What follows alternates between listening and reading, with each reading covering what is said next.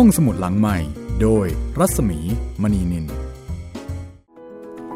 ตอนรับคุณผู้ฟังเข้าสู่ห้องสมุดหลังไม้นะคะ กลับมาเจอเจอกันเช่นเคยค่ะ สวัสดีคุณจิตรินค่ะ สวัสดีครับพี่หมีค่ะ พบกับเราสองคนนะคะ ดิฉันรัศมีมณีนินแล้วก็คุณจิตรินเมฆเหลืองในห้องสมุดหลังไม้ครับ ห้องสมุดที่คุณสามารถฟังได้ อ่านหนังสือโดยไม่ต้องใช้สายตานะคะ ใช้หูอ่าน แล้วก็ใช้สัญญาณเน็ตค่ะ ครับผมสองอย่างสำคัญมาก วันนี้เป็นตอนที่ 9 นะคะ ก็เป็นตอนสุดท้าย ของหนังสือรวมเรื่องสั้น ตึกกรอส โดยออุดากรค่ะ ซึ่งเป็นเรื่องราวประมาณสัก 70 ปีที่ผ่านมานะคะ 70 ปีพอดีพอดีเลยครับพี่สำหรับบางเรื่องครับอืม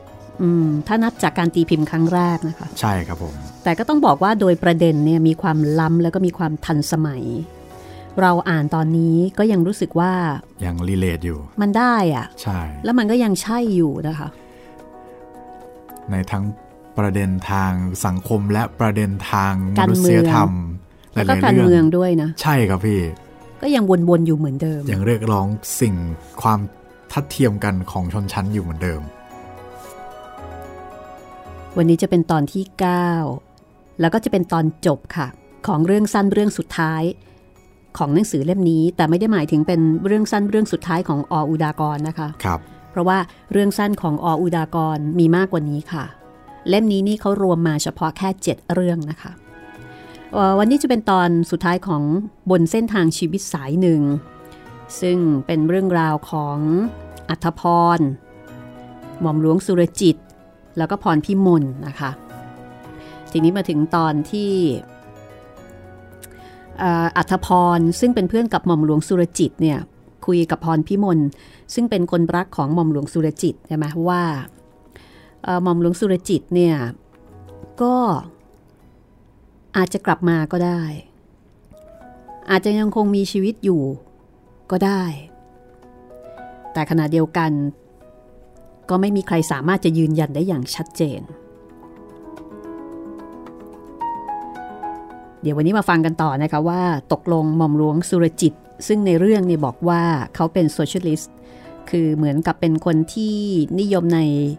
ระบอบสังคมนิยม แล้วก็มีปัญหาทางการเมืองนะคะ สามารถที่จะกลับมาใช้ชีวิตเหมือนเดิมได้ไหม คือจริงๆเนี่ยยังอยู่หรือเปล่า มีตัวละครสามตัวนะคะ แล้วก็หลังจากนั้นค่ะ จะเป็นเหตุผลนะคะ เป็นภาคผนวก เหตุผล ซึ่งเราจะกลับไปที่เรื่องสัญชตาตญาณมืด คือคล้ายๆเป็นบทความที่ออุดากรเขียนเพื่อสัญชตาตญาณมืดเรื่องเดียวเลยใช่ไหมพี่ คือมันเป็นเรื่องที่ได้รับการมีภาควิจารณ์มากที่สุด ครับ แล้วก็เกิดการตั้งคำถาม ว่าเขียนทำไมทำนองนั้นนะคะคเขาก็เลยเขียนชี้แจงทั้งๆทที่เขาบอกว่า ถ้าอ่านดูดีๆ เนี่ยเป้าประสงค์หรือว่าจุดมุ่งหมายของเขา มันอยู่ในนั้นหมดแล้วครับคือนักเขียนได้บอกไปหมดแล้ว แต่ทีนี้เนื่องจากว่ามีคนถามกันมาเยอะ มีคนวิพากษ์วิจารณ์กันแบบคงสนั่นอะตอนนั้น ถ้าเป็นสมัยนี้นี่ก็คงโอ้โห คงติดแฮชแท็กขึ้นทวิตอันดับหนึ่ง อะไรทำนองนั้นนะคะ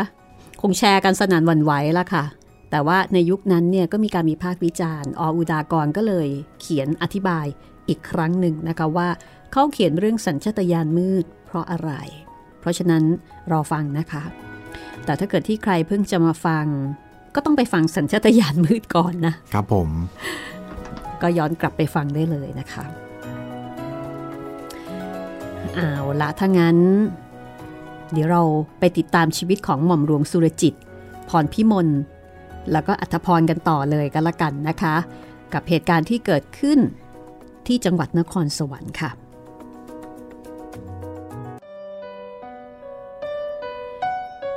ดวงไฟที่เปล่งแสงเรืองอยู่เหนือตัวเมืองนครสวรรค์ดับวูบลงไปหลายดวงแล้ว แต่อัธพรก็ยังนั่งจมอยู่ที่เก่า เมื่อมองแสงสว่างที่ยังเหลืออยู่อย่างเงียบงันเช่นเดิม กระทั่งเด็กบนโรงแรมผ่านขึ้นมา ลอบเหลือบมองอย่างอัศจรรย์ มันดึกมากแล้วชายหนุ่มทราบดี แต่จะมีประโยชน์อะไรที่จะกลับเข้าห้องแล้วก็นอน ในเมื่อทั้งอารมณ์และความนึกคิดของตัวเอง ตื่นตัวอย่างเต็มที่เช่นขณะนี้ ซึ่งแน่ละมันย่อมกระทำให้ไม่สามารถหลับลงได้ เว้นไว้เสียแต่จะฝืน ในขณะนั้น เสียงเรือที่แล่นตุกๆไกลออกไปจากลำแม่น้ำเจ้าพระยา ซึ่งขณะนั้นมีสีเทาเข้มไม่ผิดกับฟากฟ้า และเสียงดนตรีซึ่งครางขึ้นแผ่วๆ จากสถานีวิทยุ BBC ทำให้ดวงจิตของอัธพรยิ่งจมดำลงไปในอารมณ์แห่งความหม่นหมองยิ่งขึ้น ภาพของพรพิมลภายใต้แสงแดดยามเย็นที่อ่อนจางในเย็นวันนั้น ที่ท่าน้ำยังไม่เลือนไปจากมโนคำนึงของเขา ใบหน้าที่ผุดผาดของเธอ เศร้าเสียจริงจัง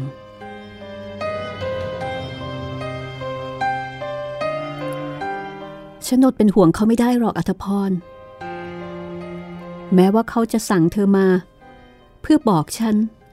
ไม่ให้มีความรู้สึกเช่นนั้น เธอไปอยู่ต่างจังหวัดคราวนี้เสียนาน ดังนั้นคงไม่ทราบว่า สุรจิตเพิ่งจะออกจากโรงพยาบาลได้ไม่ถึงสองเดือน ภายหลังที่ต้องเข้าไปรับการผ่าตัดไส้ติ่งที่อักเสบขึ้นของเขาจากนายแพทย์ สุรจิตยังอ่อนแอมากเหลือเกินในขณะนี้ และฉันเกรงเหลือเกินว่า ภายใต้สุขภาพเช่นนั้น เขาจะทนทานไม่ไหว ต่อชีวิตที่จะต้องสมบุกสมบันซ่อนเร้น ซึ่งอาจจะหมายต่อไปถึงการอดอยาก และความยากลำบากที่แสนเข็น ที่เขาไม่เคยประสบมาก่อน อย่างที่เขาจะต้องพบต้องเห็นอยู่ทุกเบื่อเชื้อวันเหล่านั้น ที่ปากน้ำโพคืนนั้น ฉันเห็นสุรจิต แข็งแรงเหมือนแต่ก่อนเลยนะ พรพิมล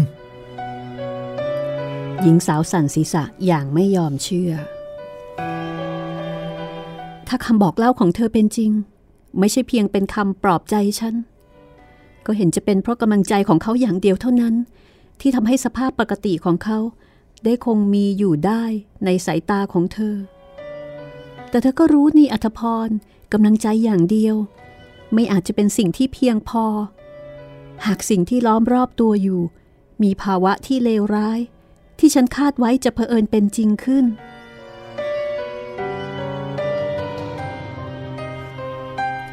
อัธพรนิ่งอึ้งไปนาน และที่สุดเขาก็ไม่สามารถจะบังคับความคับข้างของจิตใจในขณะนั้นได้ต่อไปอีก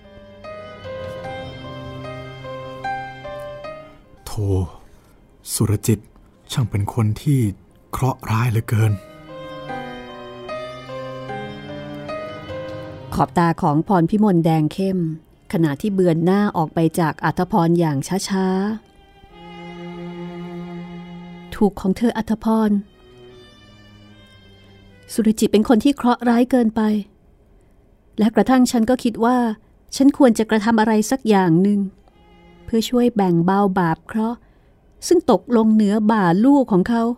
โดยไม่ใช่ความผิดของเขาเหล่านั้นบ้าง เธอคิดว่าเธอจะทำอะไรพรพิมลหญิงสาวไม่ตอบคำถามของอัธพรริมฝีปากของเธอเม้มสนิท ใบหน้าผุดผาดนั้นว่างเปล่า ปราศจากความรู้สึก ดวงตาคู่เดียวที่ฉายชัดถึงความเด็ดเดี่ยวและเจตจำนงที่แข็งกล้า แต่ไม่นานนัก ประกายนั้นก็ลบเลือนไป สุรจิตบอกว่า เขาจะยังคิดถึงฉันอยู่ แม้เขาจะอยู่ไกลแสนไกลจากฉันเช่นขนาดนี้ อย่างนั้นใช่ไหม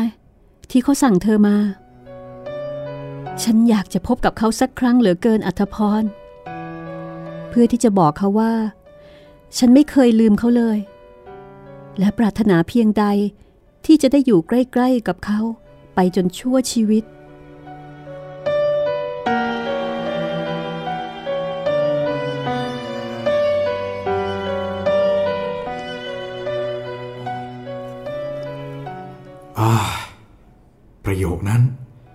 ยังประทับใจข้าพเจ้า แนบแน่นอยู่แม้ในขณะนี้ วันเดือนผ่านไปนานแล้ว แต่ทุกครั้งที่ข้าพเจ้าคิดถึงพรพิมลหูของข้าพเจ้าจะแววเสียงนั้นของเธออยู่เสมอ มันหาใช่ประโยคที่เต็มไปด้วยความฝันเพ้อของหญิงสาวที่กำลังมีความรัก อย่างที่หลาย ๆ คนอาจจะคิดเท่านั้นหรอก มันมีความหมายไกลไปกว่านั้นมากเหลือเกิน มันเป็นความปรารถนาที่จีรัง ซึ่งต่อมาการเวลาได้พิสูจน์ความคงทนของมัน แต่ผลล่ะ มือของข้าพเจ้าชุ่มไปด้วยเหงื่อ ถูกละ นั่นเอง เป็นสาเหตุของการที่ข้าพเจ้านั่งจมอยู่ คิดถึงโชคชะตา และความอายุติธรรมของมัน ยังไม่สบายใจอยู่ในขณะนี้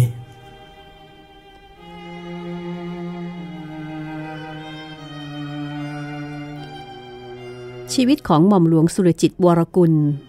ทำให้อัธพรต้องมองเมืองไทยโดยสายตาที่ไม่เคยมองเช่นนั้นมาก่อน และด้วยการมองเช่นนั้น ก็ทำให้ชายหนุ่มรู้สึกขมขื่นอย่างบอกไม่ถูก วันคืนที่ดีแสนดี ซึ่งทุกชีวิตสามารถจะนอนตาหลับ โดยปราศจากความหวาดผวา ความกลัว และความระแวงภัย เป็นอันไม่มีหวังที่จะได้ผ่านพบต่อไปอีก เมืองไทยเต็มไปด้วยอำนาจบาดใหญ่ที่หัวเราะเยาะความศักดิ์สิทธิ์ของกฎหมาย เต็มไปด้วยภาษีที่หนักจนบ่าลูก ในขณะที่คอร์รัปชันในวงราชการ ซึ่งเต็มไปด้วยความโสมมและปราศจากยางอาย ยังไม่ถูกแก้ให้ตกลงไป เมืองไทยเพิ่มจำนวนเทวดา ซึ่งวิมานฉิมพรีของเขาถูกสร้างขึ้นด้วยหยาดเหงื่อและน้ำตาของคนไทยนับล้าน ที่ยังไม่สามารถจะช่วยแม้แต่ตัวเองให้หลุดพ้นจากปรักแห่งความยากเข็น อันหมายถึงความอดอยาก ความขัดแคลนเครื่องนุ่งห่ม และการเผชิญต่อโรคภัยไข้เจ็บที่ไร้การบำบัดมากขึ้น ซึ่งแน่ละ่ะ ความแตกต่างของบุคคลสองจำพวก ชนชั้นปกครอง และชนชั้นถูกปกครอง ก็จำเป็นจะต้องฉายชัดออกมาทุกทีชายหนุ่มรู้สึกสยองใจ เมื่อคิดถึงผลที่สุด ของความเหลื่อมล้ำต่ำสูงชนิดนั้น เมื่อถึงขีดยอดของมัน การเมืองของเมืองไทย เป็นการเมืองชนิดที่คอยแต่จะผัดเปลี่ยนกันเถลิงอำนาจอัด ไม่ใช่การเมืองชนิดที่เรียกว่า welfare politics ซึ่งทุกสิ่งทุกอย่างทำไปเพื่อประโยชน์ของปวงชน ฉันเกรงว่า ถ้าไม่มีผู้ใดสามารถจะแก้ไขเสียได้ณบัดนี้ วันหนึ่ง เมื่อเหตุการณ์ล้อมรอบ มันรัดตัวเข้าถึงที่สุด เมืองไทยจะมีอันตราย นั่นเป็นประโยคของสุรจิต ซึ่งในขณะนั้น อัธพรไม่ทราบจนนิดเดียว ว่าเขากำลังระหกระเหินอยู่ณที่ใด ไม่มีใครทราบว่าสุรจิตอยู่ที่ไหน และกำลังทำอะไรอยู่ แม้แต่พรพิมลกระทั่งวันหนึ่ง ที่จู่ๆหนังสือพิมพ์เกือบทุกฉบับ ได้พาดหัวข่าวร้าว่าตำรวจได้ค้นพบตัวหม่อมหลวงสุรจิตวรกุล ในป่าแห่งหนึ่งของจังหวัดตาก ได้มีการต่อสู้เกิดขึ้นหม่อมหลวงสุรจิต หลบซ่อนเร้นต่อไปได้ แต่การล่าตัวของตำรวจยังดำเนินอยู่ด้วยความหวังที่มั่นใจว่า คงจะได้ตัวบุคคลนั้นในเวลาไม่ช้านัก อัธพรปราดไปหาพรพิมลทันที ที่อ่านข่าวจบ พร้อมด้วยหนังสือพิมพ์ฉบับนั้น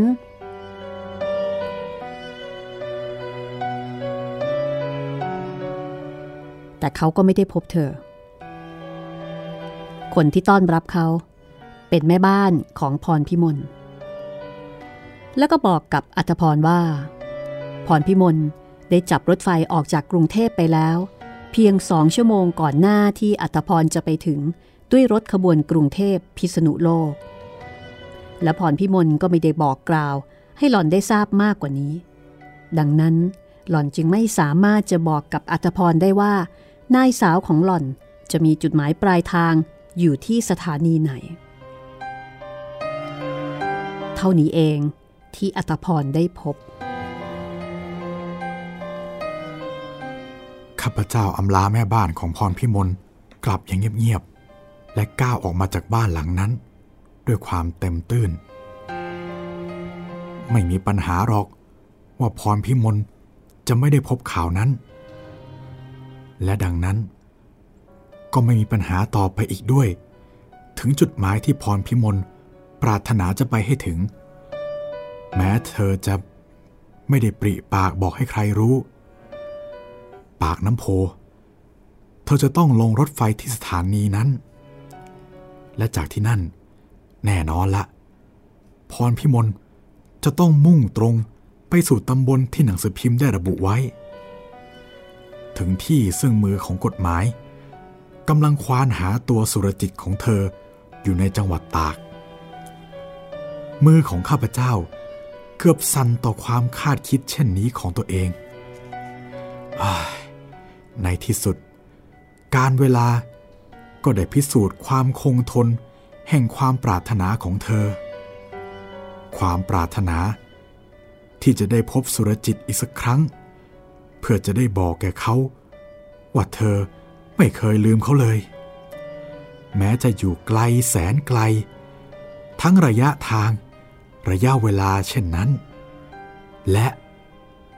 และเพื่อจะได้บอกความปรารถนาของเธอ ที่จะได้อยู่ใกล้ๆกับเขา ไปจนชั่วชีวิต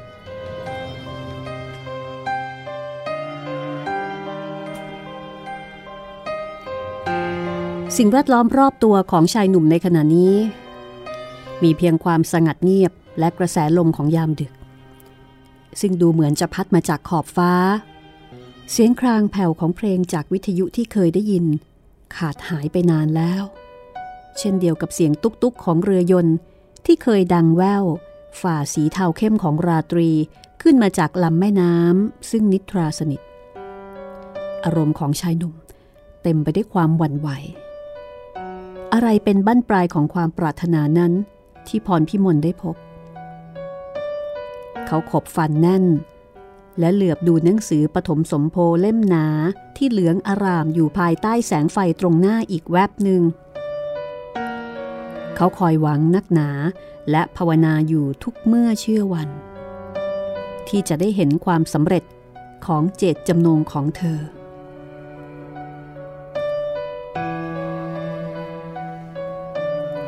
พรพิมลที่เคยบอกข้าพเจ้าไว้ครั้งหนึ่ง เจตจำนงที่จะได้แบ่งเคราะห์กรรมที่กดดันอยู่เหนือบ่าลู่ทั้งสองของคนรักของเธอ ที่จะได้เห็นความคงอยู่ของชีวิตทั้งสอง ในที่ซึ่งปลอดพ้นจากอำนาจที่ถูกนำมาใช้อย่างผิดๆในนามของกฎหมาย ซึ่งมันอาจจะเป็นในพมา่า หรือที่ใดที่หนึ่ง ซึ่งอยู่นอกเหนือไปจากอาณาเขตของเมืองไทย และที่จะได้เห็นความดูดดื่มในชีวิตรัก ที่แสนหวานระหว่างเขาทั้งสอง เหนือดินแดนเหล่านั้น เพื่อรอเวลา ซึ่งครั้งหนึ่งอาจจะหวนกลับมาเป็นของเขาอีก อย่างที่สุรจิตเคยคาดไว้ แต่อนิจจาไม่มีอะไรจนนิดเดียว ที่จะตรงกับความคาดหวังของข้าพเจ้า พรพิมลเพียงแต่จะตกเป็นทาสของชะตากรรมที่โหดเหี้ยม ซึ่งนำชีวิตของเธอขึ้นมาพิสูจน์ ถึงความมั่นคงของสัจจะที่องค์ตถาคตได้ย้ำ สู่ความพบเห็นแก่โลก แก่มนุษย์อีกครั้งหนึ่ง และเท่านั้นเอง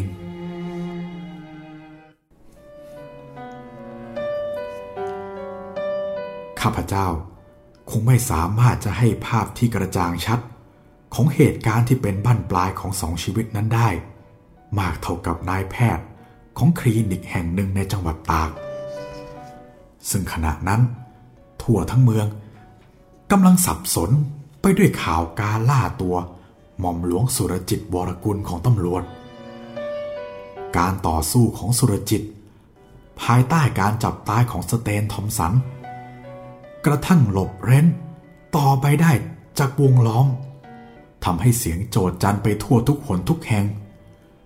สุรจิตอยู่ตำบลนนั้น สุรจิตอยู่ตำบลนนี้ เป็นข่าวเปลี่ยนแปลที่เรื่องลืออยู่ทุกเมื่อเชื่อวัน และดังนั้น นายแพทย์ผู้นี้เอง จึงตะลึงพึงเพิดต่อภาพที่เขาได้เห็น เมื่อเปิดประตูคลินิกของเขาออกมา เมื่อตอนตีสี่ให้กับเสียงเคาะทีทีที่เต็มไปด้วยความเร่าร้อน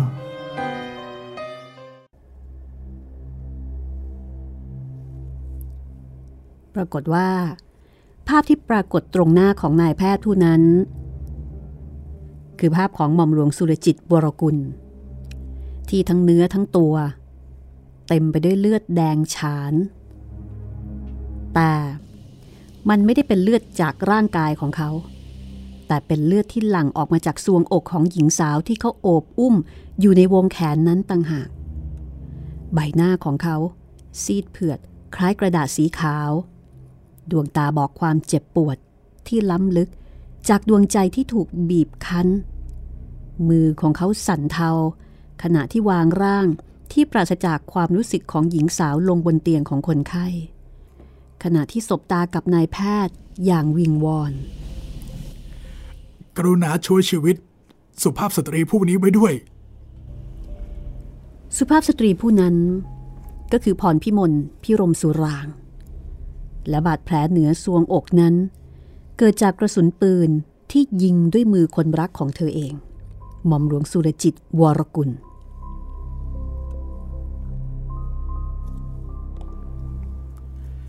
นั่นอย่างไร งานของชะตากรรม นั่นอย่างไร ชีวิตของพรพิมลพิรมสุราง และนั่นอย่างไร บั้นปลายสำหรับความปรารถนาของพรพิมล ข้าพเจ้า อยากจะตะโกนก้องออกไปเสียเหลือเกินในขณะนี้ เพื่อจะบอกความชิงชัง ที่มีต่อความอายุติธรรมของโชคชะตา พรพิมลเกือบจะได้เข้าสู่อ้อมอกของคนที่เธอรักอยู่แล้ว ภายหลังที่การค้นหาที่อยู่ของสุรจิต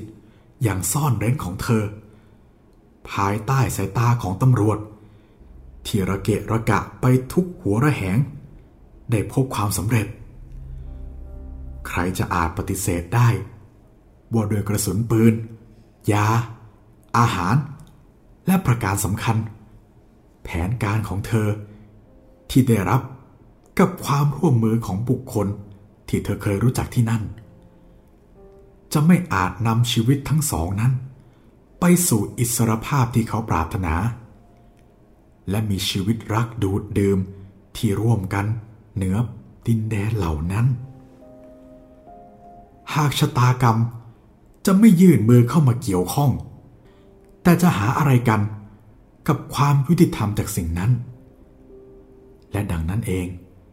กระสุนจาก U.S. Army ขนาดเคืองในมือของสุรจิต จึงทำหน้าที่ของมันอย่างซื่อสัตย์เหลือเกิน เมื่อเขาได้เล็ง และยิงไปสู่ร่างตะคุ่ม ภายใต้แสงสีเทาของราตรี ซึ่งมีท่วงท่าซ่อนเร้น ที่เต็มไปด้วยพิรุษขณะที่บายหน้า มาสู่ที่ซ่อนของตัวเขา แต่อนิจจา เพื่อเพียงจะได้ทราบในที่สุดว่า เป้ากระสุนของเขา นั้นเป็นบุคคลเดียวกันกับพรพิมลซึ่งกำลังจะเร้นตัวมาสู่อ้อมแขนของเขา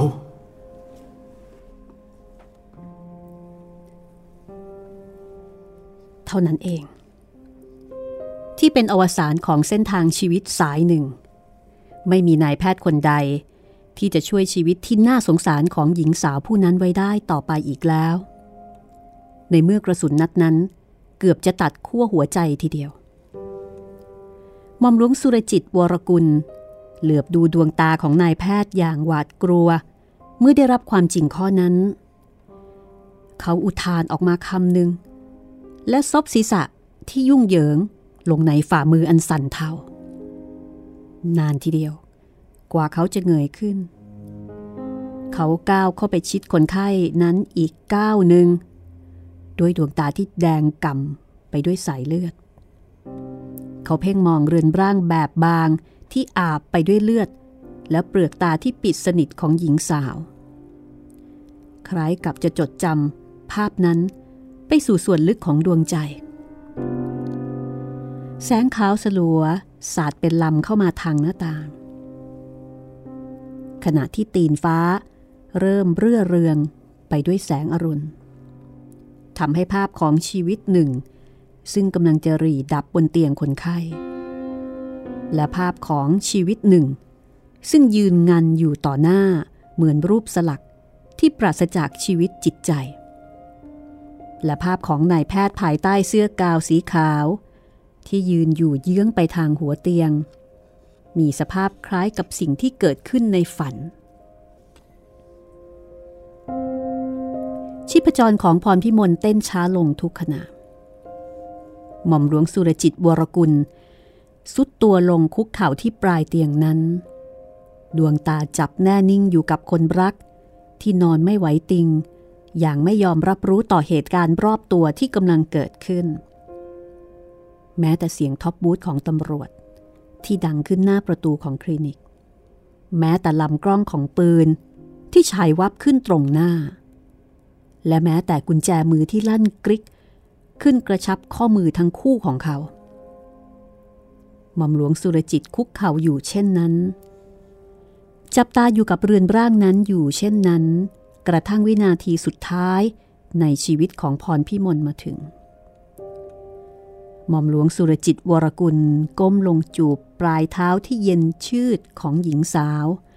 และน้ำตาหยดหนึ่งหยาดลงที่นั่น ยกโทษให้พี่ด้วยพรพี่ปนเดี๋ยวนี้ เธออาจจะอยู่ไกลแสนไกลเหลือเกิน กระทั่งคนละโลกกับพี่ แต่วิญญาณของเธอ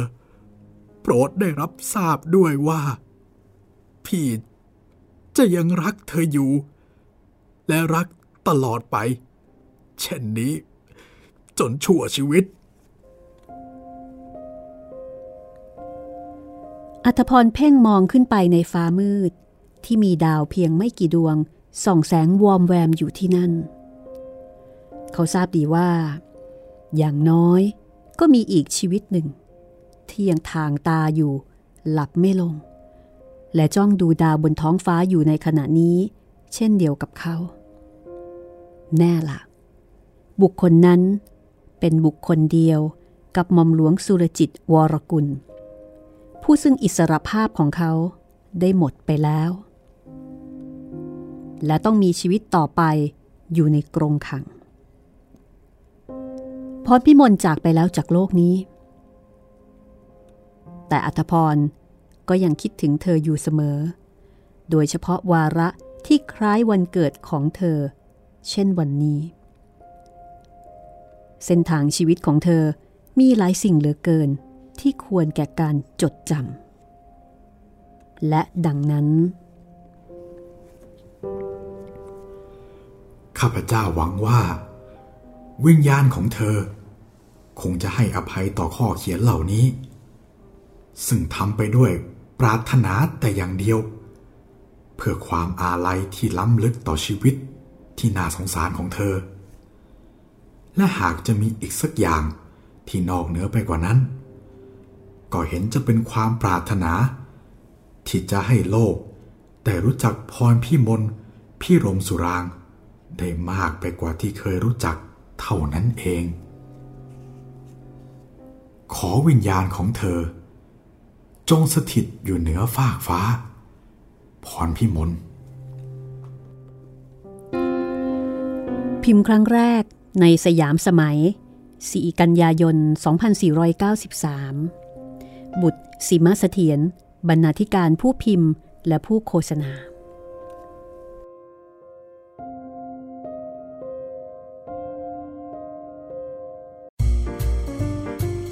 ห้องสมุดหลังใหม่ โดยรัศมีมณีนินล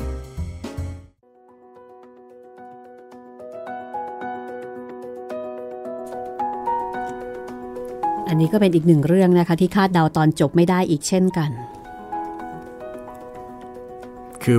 เรียกว่ายังไงดีพี่ ไม่เหนือคาดแต่ไม่คาดว่าจะจบแบบนี้ อืม คือมันไม่ได้ลึกลับแบบซ่อนเงื่อนอะไรมากมาย ครับ แต่ว่าคาดไม่ถึงว่า โห เอาแบบนี้เลยเหรอ ใช่แบบเหมือน ไม่สงสารคนอ่านเลย ครับเหมือนค่อนพุ่มกับข้างพุ่มกับสั่งฆ่าตัวเอกตอนตอนจบอะไรอย่างเงี้ย เป็นผู้กำกับที่ค่อนข้างจะโหดร้ายมากนะในหลาย ๆ เรื่องครับ คือช็อกช็อกอารมณ์ของคนดูช็อกอารมณ์ของคนอ่าน แต่เรื่องที่ช็อกกว่านั้นก็คือสัญชาตญาณมืดนะคะ ซึ่งเดี๋ยวเราจะได้อ่านภาคผนวกของออุดากรที่ได้เขียนชี้แจงเอาไว้ครับสำหรับเรื่องที่เพิ่งจบไปนะคะก็คือเรื่อง บนเส้นทางชีวิตสายหนึ่ง ซึ่งเป็นเรื่องสุดท้ายในหนังสือตึกกรอสนะคะ จากการตีพิมพ์รวมเล่มของสำนักพิมพ์สร้างสรรค์บุ๊กส์นะคะ ก็เป็นพ็อกเก็ตบุ๊กเล่มเล็ก ๆ มีเรื่องสั้น 7 เรื่อง อันนี้ก็ยังคงสามารถหาอ่านได้ตามร้านหนังสือโดยทั่วไปนะคะ ขอบคุณทางสำนักพิมพ์สร้างสรรค์บุ๊กส์เอาไว้ณที่นี้ด้วยค่ะ ขอบคุณครับ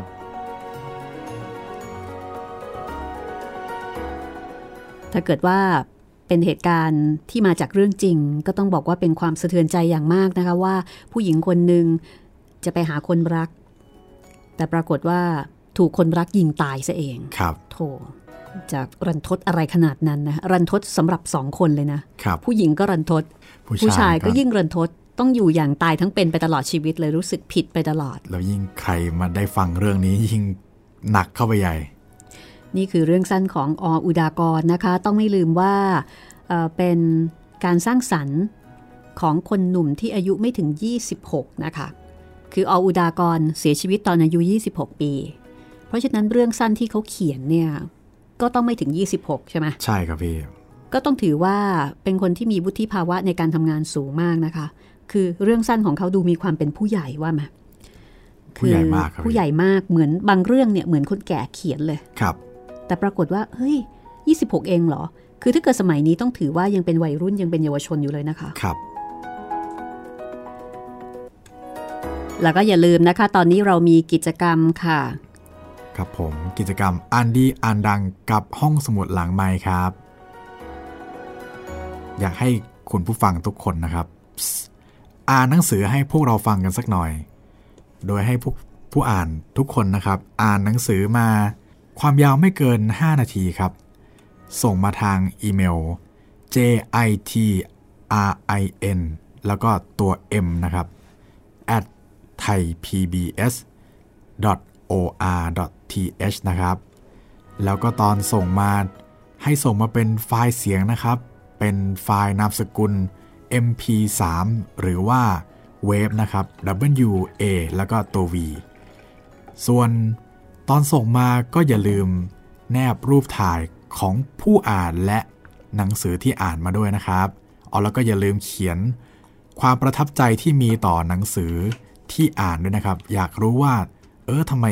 คุณผู้ฟังเลือกเล่มนี้มาเพราะอะไรอะไรประมาณนี้ครับผม เท่านี้ก็จะได้รุ้นรับนะครับ กระเป๋าพับจากไทย PBS ไปเลยนะครับ ทั้งหมดมี 9 รางวัลครับผม น่าสนใจมากสำหรับกระเป๋าพับนะคะ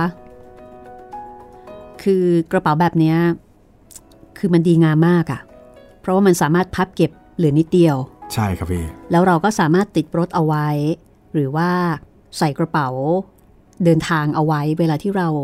เอ่อไปเที่ยวต่างจังหวัดหรือว่าไปซื้อของนะคะเพื่อสะบัดพรึบขึ้นมานี่แบบ โอ้โห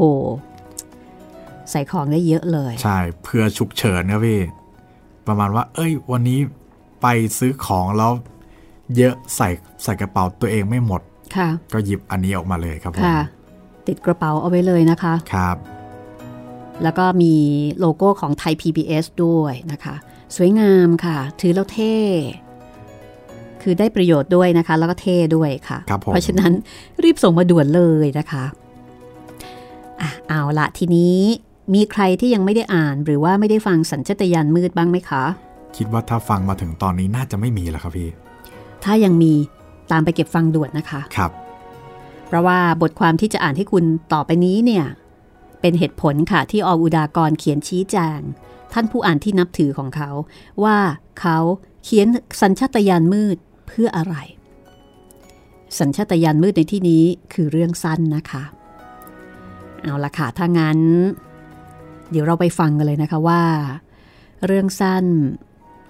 ที่ผู้หญิงคนหนึ่งแหมขนาดจะเล่าเองนี่ยังกระดากปากเลยนะครับ มันจะกระดือยมากๆเลย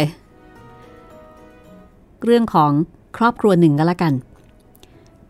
สามีเป็นวัณโรค ซึ่งเป็นโรคติดต่อ ภรรยาเนี่ย แต่งงานกับสามี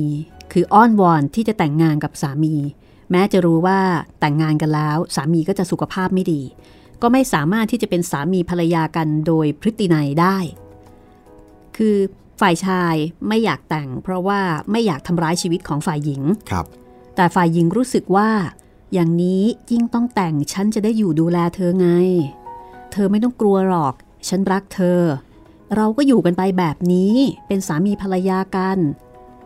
เพียงแต่ว่าเราไม่ได้มีอะไรกัน เหมือนอย่างสามีภรรยาโดยทั่วไปเท่านั้น คือฝ่ายหญิงก็อาจจะคิดแบบโรแมนติก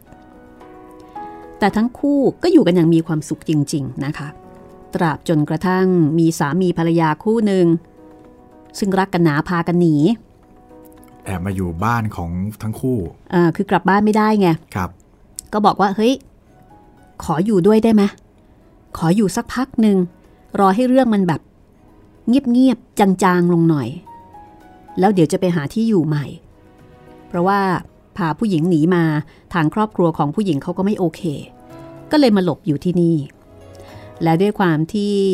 รักกันหนาพากันหนีนะคะ ความสัมพันธ์แบบนี้ก็คงจะมีสีสันมากเลยทีเดียว เพราะฉะนั้นเอ่อเพื่อนที่มาอยู่ด้วยเนี่ยก็มักจะแสดงความรักกันอย่างโจงครึ่มใช้คำนี้ก็แล้วกันครับคือมักจะแสดงความรักกันแบบไม่ระมัดระวัง เดี๋ยวก็จูบ เดี๋ยวก็กอด ถึงถึงขั้นเอ่อไม่ระวังถึงขั้นลืมปิดประตูห้องทำนองนั้นเหมือนครักับบว่า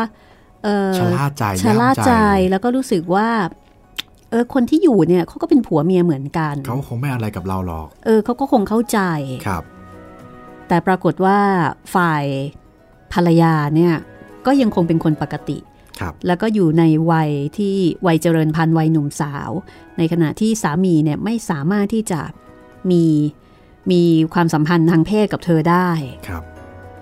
ปรากฏว่าสิ่งเหล่านี้ก็เลยไปเร้าสัญชาตญาณมืดของภรรยาขึ้นมา และขณะเดียวกันก็มีผู้ชายอีกคนหนึ่งเอ่อเป็นคนทำสวนหรือเปล่าจำไม่ได้ละใช่ครับพี่เป็นคนทำใช่สวน ซึ่งคนทำสวนเนี่ยเหมือนกับก็แอบชอบอยู่เหมือนกัน คือเหมือนประมาณว่าเป็นคนรูปร่างหน้าตาพอใช้ได้อ่าฮะก็อยู่ในบ้านนั้นครับก็เป็นผู้ชายอีกคนหนึ่ง ตอนแรกผู้อ่านก็คงเข้าใจว่า คนนี้แหละ เออคนเนี้ยเดี๋ยวต้องมีอะไรกันแน่ๆเลยต้องมีคล้ายๆกับเป็นชู้กันอะไรทำนองเนี้ยนะ ใช่ครับ ปรากฏว่าวันหนึ่งผู้ชายเนี่ย ก็ยิงผู้หญิงตายครับ คนอ่านก็คิดว่า โอ้ยเออยิงไอชูยิตายอ่าชื่อนายแก้วครับ ปรากฏว่าช็อกช็อกซีนีมายิ่งกว่านั้นครับ ชู้ไม่ใช่นายแก้วนะคะ แต่ว่าเป็นหมาอัลเซเชียนที่เลี้ยงเอาไว้ครับ คืนนี้มันเป็นเรื่องที่อ่านแล้วมันอื้อหือมันให้ความรู้สึกที่สะอิดสะเอียนใช่ไหมว่า เฮ้ย อะไรกันทำไมถึงใจร้ายกับตัวละครขนาดนั้นอืมซึ่งในนั้นเขาก็ให้เหตุผลว่านายแก้วเนี่ย จะพูดได้ไง อ๋อใช่ สามารถที่จะพูดโพลธนาได้ครับไม่เป็นความลับ แต่ว่าไอ้เจ้าเนี้ย คือทั้งคู่เนี่ยเลี้ยงอัลเซเชียนเอาไว้ตัวหนึ่งครับไอ้เจ้านี่มันพูดไม่ได้ นี่แหละค่ะ เป็นที่มาของการวิพากษ์วิจารณ์ อย่างดุเดือดนะคะ ในวงวรรณกรรมยุคนั้นค่ะเอาล่ะทีนี้ก็มาถึงบทความข้าพเจ้าเขียนสัญชตาตญาณมืดขึ้นเพื่ออะไรนะคะ ท่านผู้อ่านที่นับถือ ภายหลังที่สัญชตาตญาณมืด ได้กลายเป็นหัวข้อที่ท่านผู้อ่าน ได้นำมาดิสคัสกัน ในหน้ากระดาษของสยามสมัยยืดเยื้อต่อมาจนบัดนี้ข้าพเจ้าคิดว่าข้าพเจ้าควรจะได้เขียนความคิดเห็นส่วนตัวบางประการ ออกสู่ความรู้เห็นของท่านผู้อ่านในฐานะของผู้เขียน และแน่ละ ในฐานะที่ยังคงรับผิดชอบต่อมา ในพฤติกรรมของตัวละครทุกๆตัวของข้าพเจ้า ทั้งในข้อเท็จจริง และทั้งผลที่จะสะท้อนไปสู่ประชาชนคนอ่านเหล่านั้นอีกด้วย ข้าพเจ้าไม่ได้หวังว่าท่านผู้อ่านจะได้เห็นพ้องไปด้วยทั้งหมดกับข้อเขียนของข้าพเจ้า แต่ข้าพเจ้าปรารถนาอย่างหนึ่ง ที่จะได้เห็นท่านผู้อ่าน เชื่อว่า ทุกประโยคข้าพเจ้าเขียนขึ้น ด้วยความบริสุทธิ์ใจและสมบูรณ์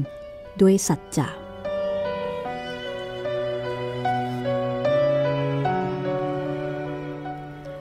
ข้าพเจ้าเขียนสัญชตาตญาณมืดขึ้นเพื่ออะไร ปัญหานี้ข้าพเจ้าคิดว่าควรเป็นปัญหาแรก ที่จะได้นำคำตอบมาสู่ความรู้เห็นของท่านผู้อ่านอีกครั้ง ทั้งๆทที่ข้าพเจ้าเชื่อว่าข้าพเจ้าได้เขียนลงไปอย่างชัดแจ้งแล้วในเรื่องนั้นของข้าพเจ้า พียงแต่ว่าประโยคนั้นข้อความนั้น ซึ่งข้าพเจ้าถือทีเดียวว่า เป็นศูนย์ความมุ่งหมาย Center of Idea ได้ถูกมองข้ามไปอย่างน่าเสียดาย เพื่ออะไร ต่อคำถามนี้ ข้าพเจ้าได้ให้ตัวละครของข้าพเจ้าตัวหนึ่ง ย้ำนักหนาว่าจำนวนพันของปีที่ผ่านมา มนุษย์เราสามารถก้าวไกล ผิดแปลกไปจากสถานะของมนุษย์ในยุคหิน ได้แต่เพียงความเจริญทางด้านวัตถุเท่านั้นเอง ความเจริญทางด้านจิตใจยังไปได้ไม่เท่าไหร่ สัญชตาตญาณทุกชนิดยังคงอยู่ ไม่ว่าจะเป็นสัญชตาตญาณของการต่อสู้ หิวกระหาย สารพัดและซึ่งโดยเฉพาะอย่างยิ่งก็คือ สัญชตาตญาณมืด เพื่ออะไร ต่อคำถามเช่นนี้อีกเช่นกันข้าพเจ้าได้ชี้ให้เห็นอันตรายของกฎเกณฑ์สังคมสมัยใหม่ ที่ลอกเอาคราบอารยธรรมจอมปลอมของชาวตะวันตกมาสวมใส่ไว้ อารยธรรมที่ว่า มนุษย์ชายหญิงสามารถจะมีอิสรภาพของตัวเองได้ โดยปราศจากขอบเขต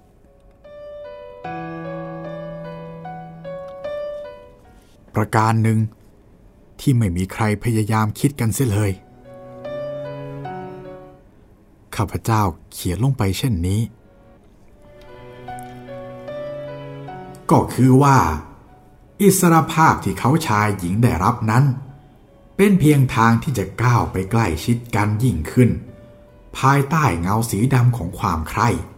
ของสันทัตยานมืด ที่เขาไม่มีวันจะหนีได้พ้น แทนที่จะกล้าวไกลออกมา การศึกษามีประโยชน์น้อยเต็มที ในเมื่อกฎสังคมที่เจริญเหล่านั้น ได้มีอุปกรณ์เย้ายวนอยู่ครบครันเช่นทุกวันนี้ และแกคงไม่สงสัยไม่ใช่เหรอ ในเมื่อสันทตยานมืดถูกกระตุ้น คนเรา ฉันหมายถึงผู้ชายและผู้หญิง จะทำอะไรลงไปได้บ้าง นี่คือประโยคที่ตัวละครได้กล่าว ถึงเหตุผล ซึ่งออุดากรก็บอกว่านั่นหลักคือประเด็นสำคัญที่เขาต้องการจะสื่อสารถึงผู้อ่าน ออุดากรบอกว่านั่นคือน้ำเนื้อ material ของเรื่องสัญชตาตญาณมืด และทุกสิ่งทุกอย่างของเรื่องที่ดำเนินต่อมา ก็เพียงเพื่อจะตอบกระทู้ถามนี้เท่านั้นเอง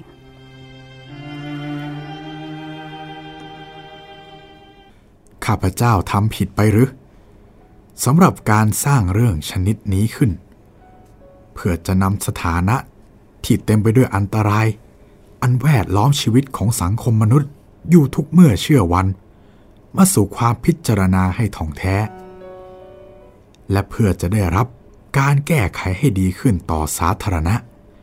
ต่อประชาชนคนอ่าน ข้าพเจ้าไม่เชื่อเช่นนั้น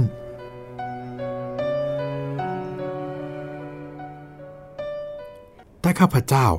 เขียนลามก อนาจารและเปลือย หลายท่านที่หมั่นไส้ข้าพเจ้า คงจะยังย้ำอยู่เช่นนี้ ข้าพเจ้าดีใจ ที่มีท่านผู้อ่านหลายท่าน แม้ฝ่ายที่ไม่เห็นด้วยกับการเขียนสันทัตยานมืดของข้าพเจ้า ได้ช่วยป้องกันข้าพเจ้าไว้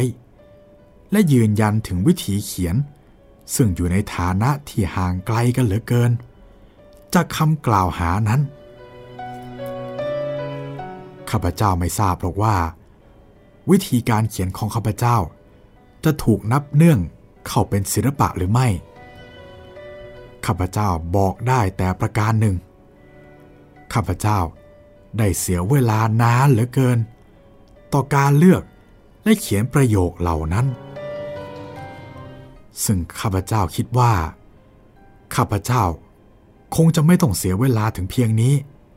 หากจะยอมตัวเข้าอยู่ในสำรักริเรียริสเรียลริสซึ่งข้าพเจ้าคิดว่า ข้าพเจ้าคงจะไม่ต้องเสียเวลาถึงเพียงนี้ หากจะยอมตัวเข้าอยู่ในสำนักเรียลริสที่ไม่มีใครยอมรับรอง เสียสักหน่อย ข้าพเจ้าอยากให้ท่านผู้อ่าน รู้จักกับ D.S. Lawrence และบอกกาจิโอซิจริง ๆ เพราะผลงานของท่านนักประพันธ์ที่โลกรู้จักดีเหล่านี้ จะพิสูจน์ให้เห็นชัด ว่าชิ้นงานของข้าพเจ้า ปราศจากมนทิน ไม่ว่าโดยวิธีเขียน หรือจากแง่คิด หรือข้อเท็จจริง ข้าพเจ้าประหลาดใจว่า ยังมีท่านผู้อ่านที่เป็นสุภาพบุรุษหลายท่าน ไม่เชื่อความเป็นไปได้ อย่างที่ข้าพเจ้าได้เขียนมันขึ้นสำหรับสุภาพสตรี ช่างเถอะ เพราะบางท่าน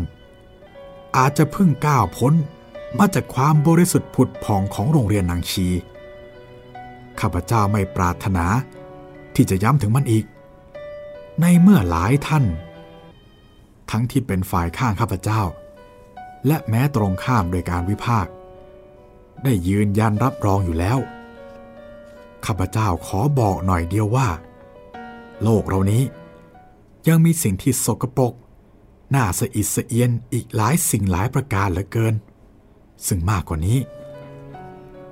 และท่านจะได้เห็น หากจะมองรอบตัวไปกว้างๆสักหน่อย และหากจะไม่มองด้วยสายตาของนักเรียนหญิง ที่มองนางชีภายในรั้วของคอนแวนอย่างที่สุภาพบุรุษ และสุภาพสตรีหลายท่าน ใช้มองอยู่ในขณะนี้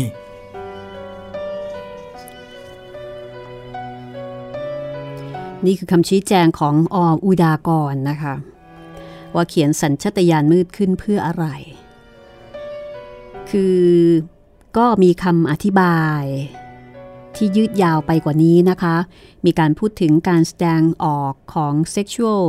instinctive ในเรื่องของสัญชตาตญาณทางเพศ ในรูปที่เป็น ending ของเรื่องสัญชตาตญาณมืด ซึ่งแท้จริงแล้วออุดากรก็บอกว่า เป็นเพียงรูปหนึ่งในจำนวนหลาย ๆ รูป ซึ่งมีความร้ายแรงมากกว่านี้ เลวซามต่ำช้ำมากกว่านี้ตั้งหลายเท่า เพียงแต่ว่าความเลวซามต่ำช้าประการหลังที่เขาหมายถึงนั้น เราได้พบเห็นกันบ่อยครั้งเกินไป ธรรมดาเกินไป และมันเป็นด้วยศักดิ์ของมนุษย์ที่เสมอกันเกินไป จนกระทั่งเห็นเป็นธรรมดาไปเสียแล้ว ออุดากรบอกว่าข้าพเจ้าเศร้าใจต่อคำแนะนำของท่านผู้อ่าน ที่เป็นสุภาพสตรีท่านหนึ่ง ที่กรุณาเขียนบอกไปว่า อย่างไรให้ได้กับคนใช้ในเรื่องนั้น เสียยังจะดีกว่า เพราะยังมีศักดิ์มนุษย์ที่เสมอกัน ก็คือคุณจิตรินมีผู้อ่านเนี่ยชี้แนะอ๋อคือถ้าเป็นสมัยนี้ก็คือมีเม้นต์ไงครับมีเม้นต์บอกว่า เนี่ยขอให้ได้กับคนเออใช้ก็ยังดี ก็ยังดี เพราะยังไงยังไงก็ยังเป็นมนุษย์เหมือนกันอืม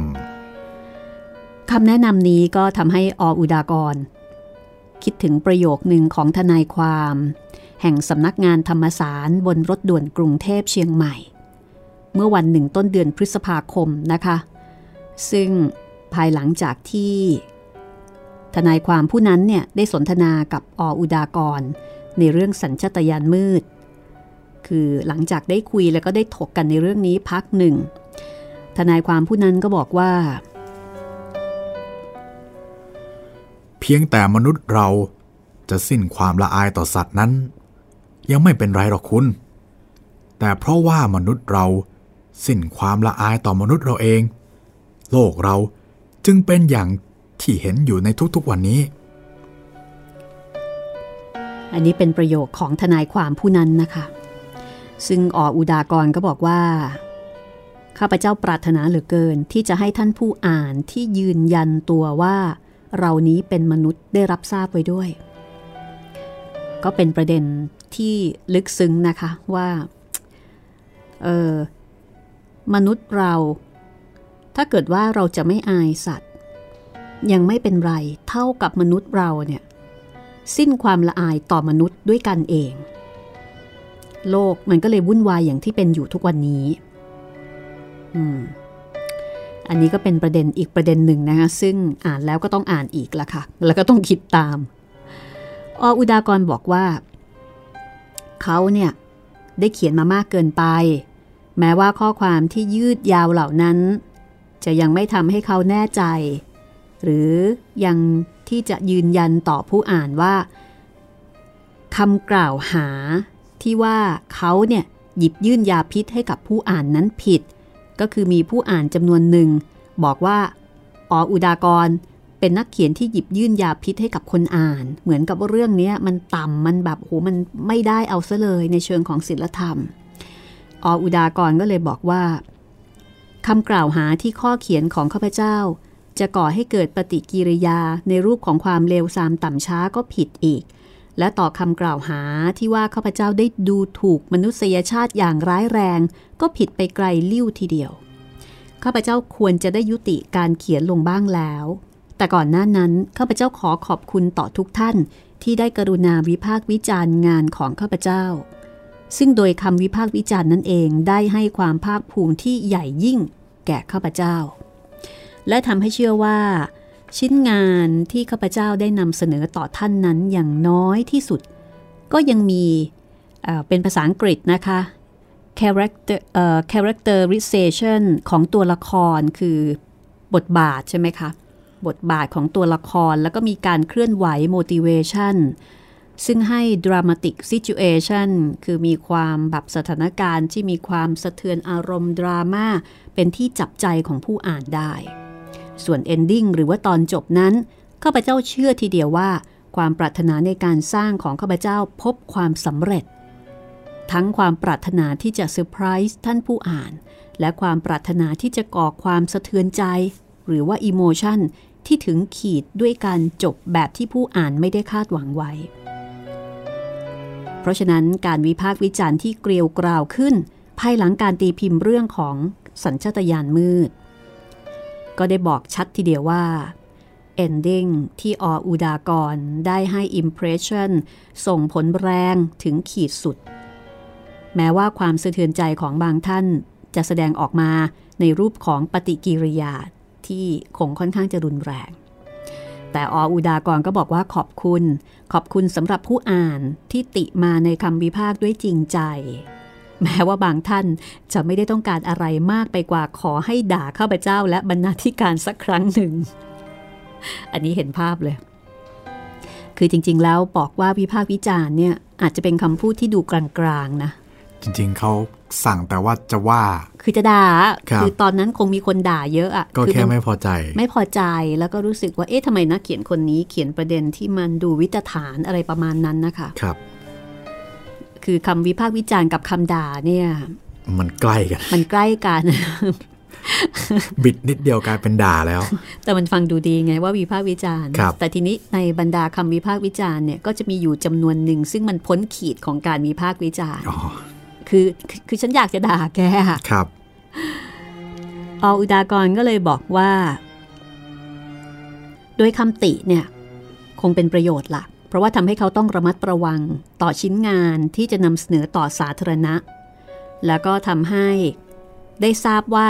ความหมายของนวนิยายที่ดีแท้จริงเนี่ยจะต้องประกอบไปด้วยลักษณะการด้วยศรัทธาและด้วยอุดมการอย่างไรบ้าง แต่อย่างไรก็ตามนะคะ ในตอนท้ายของบทความนี้ออุดากรก็ขอบคุณนะคะ ขอบคุณผู้อ่านที่ได้สนับสนุนชมเชย แล้วก็ป้องกันบทประพันธ์ชิ้นนั้นของเขาเอาไว้ตลอดมาที่ได้มีการวิพากษ์วิจารณ์ คือขณะเดียวกันนะ มีฝ่ายวิพากษ์วิจารณ์ มีฝ่ายก้อนอิดก็มีฝ่ายคำชมเหมือนกันครับ ที่มาปกป้องผู้เขียนเอาไว้ ซึ่งเขาก็ขอบคุณแล้วก็บอกว่า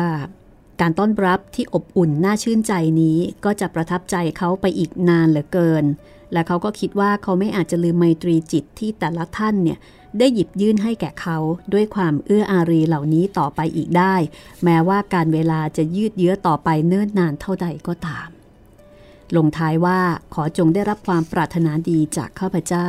ออุดากรนะคะ อุตรดิต2493 ค่ะ 70 ปีที่แล้วนะพี่เเขียนขึ้น 1 ปีก่อนที่ออุดากรจะเสียชีวิตนะคะ เพราะว่าออุดากรเสียชีวิตในเดือนมกราคมค่ะ ปี 2494 โอ้แสดงว่าหลายเรื่องที่ออุดากรเขียนนี่ก็เขียนก่อนเสียชีวิตแค่ปีเดียวเองนะพี่ เพราะว่าหลายเรื่องก็เขียนจบในปีหนึ่งสองสี่เก้าสาม อืม อันนี้ไม่แน่ใจเนาะรู้แต่ว่าพิมพ์ 2493 อาจจะเขียนก่อนหน้านั้นนานแล้วนานแล้วก็ได้ก็ไม่แน่ใจอ่าแต่ตีพิมพ์เนี่ยประมาณปี 2 ปีก่อนที่เขาจะตายครับสำหรับเรื่องสั้นของออุดากรนะคะ ก็ก็ยังมีอีกจริง ๆ แล้วเราอยากจะตามหาอีกเล่มหนึ่งนะคะ ซึ่งในนั้นเนี่ยจะมีเรื่องสั้นอีกหลายเรื่องเลยทีเดียวค่ะ เดี๋ยวถ้าเกิดว่าตามหาได้นะคะ อาจจะเอามาเล่าให้ฟังกันอีก สำหรับชุดเรื่องสั้นของนักเขียนที่น่าสนใจท่านนี้นะคะคอดีตนักศึกษาแพทย์ ผู้อาภัพใช้คำนี้แล้วกัน คือแบบอีกนิดเดียวนะ จะเรียนจบครับ ขอบคุณสำหรับการติดตามรับฟังนะคะ วันนี้เราสองคนลาไปก่อนค่ะ สวัสดีครับ สวัสดีค่ะ